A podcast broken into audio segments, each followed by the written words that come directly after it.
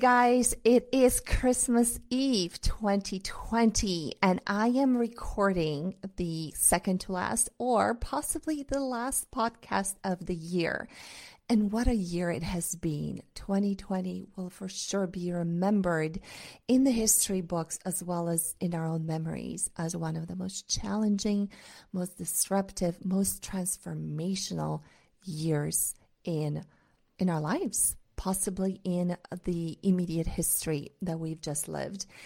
And I wanted to record an episode that was equally transformational and equally challenging or equally provocative because I find that when we are faced with a catalyst for our growth, it never feels comfortable. It never feels pleasant. It's always a little bit edgy, a little bit challenging. But that's what helps us get to our next level. That's what helps us grow. That's what helps us be more successful. And that's what helps us become better executives and better leaders in the workplace as well as at home, any part of our life, really. So I just got off a coaching call that I had. It was a support session, intervention session for two of my clients who are in our fantastic group coaching program for female product executives. And this specific twosome or couple uh, who are paired as accountability partners, they had a little bit of a communication challenge going on. And so I supported them by getting on a coaching call and truly letting them break through to their next level in communications and in relationship. Because, of course, how we show up in one relationship is how we show up everywhere. We repeat the same patterns, we have similar behaviors, we have similar attitudes.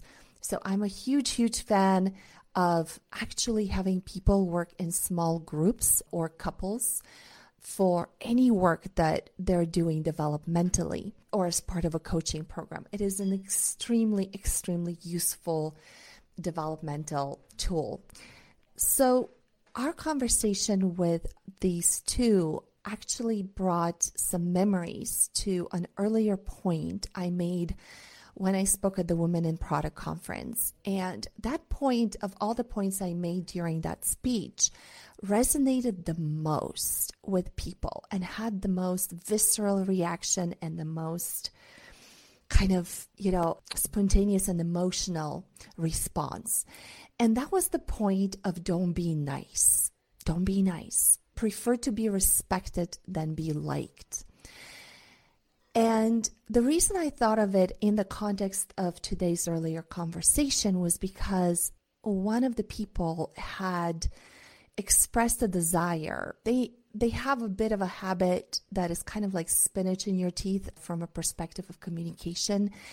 And she had expressed a desire towards her partner that her partner will let her know if her partner is seeing her holding back, right? So she is trying to work out an old habit. She's trying to get to her next level. And the partner's reaction was, Oh, but it's not my place to do this. Or, Yes, I will, but only if it's not too much. You let me know if I'm overstepping boundaries. So it was very interesting to observe. And of course, I stepped in and I offered this observation to them as well. And I hope that they really heard me and, and it looked like they kind of had had a moment there where they're breaking through to that next level of, of communication and of relationship. But the point here being is that not that you should be a mean person, not that you should be cruel or insensitive or just evil, right? That's not the point here. But the point is, I see so many women in technology, in these kind of positions of responsibility as product leaders I see too many of us default to being nice as a kind of blending survival mechanism, if you will. And that is because of variety of cultural and environmental conditioning factors, but I, I, truly believe a lot of women were raised to be nice, whereas boys will largely, you know, on average, probably raised to more to compete and to achieve whereas women were supposed to support and be nice. So we kind of equate being nice to not being in trouble, to doing the right thing, to doing what's expected of us, right? However, being nice has a very, very, very high cost. There is a difference between being nice and being considerate or being generous and being authentic. Nice, you can be nice and authentic, or you can be nice and inauthentic, right? Whereas if you're authentic, where you're truly expressing yourself, where you're living your truth, then at times you will be nice, at times you will be strict, at times you will be demanding, at times you will be loving, at times you will be compassionate, at times you will be tough, right? So, this is the difference I want to drive home for you guys. That is the difference. So, being nice has a high cost, and the high cost I see being paid by women in the workplace in two specific ways. One is their personal cost and the cost to their career and career trajectory. And the other is the cost to their relationships and to their reputation. So let's unpack these two. Let's start with the cost to your own career trajectory and success and reputation. And that's the point I made. That's one of the points I made in my 2020 Women in Product conference talk. It was about how being nice often pigeonholes women, especially women product managers, to the team mom or the cheerleader, the support person, the coffee girl one of the things I said that drew a huge visceral response in my talk was do not ever, ever volunteer to go get the coffee and donuts for a team meeting when you are talking about building product or building something of value.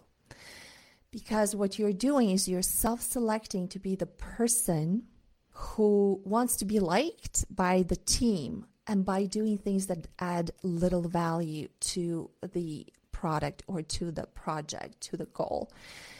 Yes, it is important that people are fed and caffeinated and feel comfortable, but you know, is it the highest value for you?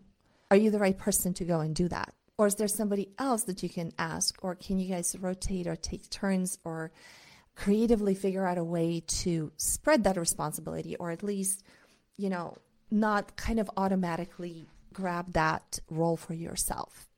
Why? Because you are needed in that room. Your opinion, your voice, your perspective is needed in that room. And the coffee, you know, somebody else can go get it. When we are nice, we often opt out of opportunities to stretch ourselves, to go in uncomfortable places to take on a debate, to discuss something, to face conflict with head on, but with maturity and wisdom and courage. When we evade conflict, when we evade debate, discussion, we often end up resenting whatever's happening, putting things, in, you know, keeping things inside, inside, having a whole fest of suffering, like a suffer fest inside of ourselves, when everything could have been resolved and avoided if we had just met it head on as it arose and brought it up and resolved it, debated it, discussed it. We're open, honest, and authentic and courageous. Courageous to be able to speak up and use our voice. I honestly think a lot of women in professional settings use niceness as an excuse to not use their voice, to be afraid, to chicken out, to not display the courage of stepping up and saying what is important to you. Yes, we use niceness as a cover up, as an excuse to not step up to that place which we're capable of stepping up to if we were to give ourselves the opportunity and the courage to do it. We give ourselves a back door, an excuse. So we pay a price by constantly prioritizing niceness over authenticity and over courage and over growth and over results. And the price is that we forever stay the team mom. We forever stay the cheerleader. We forever stay the sweet little PM who, you know, will just the gopher, the person who's going to do everything. We're never going to be given the opportunity to lead because leadership takes courage and it takes the ability to sit in discomfort and it takes the ability to to be able to push through areas of discomfort not to back down to hold the line to know what's important and stand up for it now this doesn't mean that we become battering rams and there's no place for diplomacy. Quite the contrary. We can be very diplomatic, very wise, and very effective in understanding human psychology and being building loving and trusting and intimate and beautiful relationships. Just hear me on this. I'm talking about the price that you pay for prioritizing niceness as a behavior trait over authenticity and courage and truth for your own career growth. It's a high price to pay. The second price that you pay when you prioritize niceness over everything else is the quality of your relationships. The quality of the relationships. And that has a direct link to your reputation as a leader. So, oftentimes, oftentimes, the best types of relationships take a lot of courage and honesty. And that's very, very scary. In fact, I would dare to say that intimacy is the scariest thing we as humans can do because it means exposing ourselves, being vulnerable and authentic, being prepared to pay the price of the person being upset at you, being prepared to even lose a friend, but just caring so much for that person and seeing what's possible for them that you are the battles that you do choose. So, you know, always in relationships, we say choose your battles. Yes. But that doesn't mean don't choose any battles. Like you know, wave the white flag always. No, we have to choose certain battles, especially in relationships that are meaningful to us.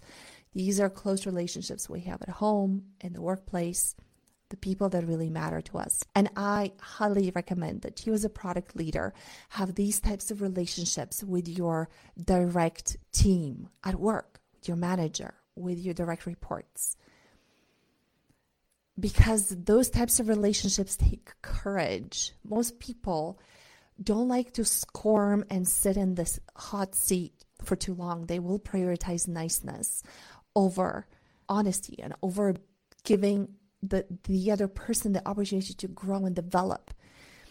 Have you ever sat in kind of like around the table with somebody having lunch and maybe you had salad in your teeth? My teeth in recent years have taken on to trapping food, and that's so annoying.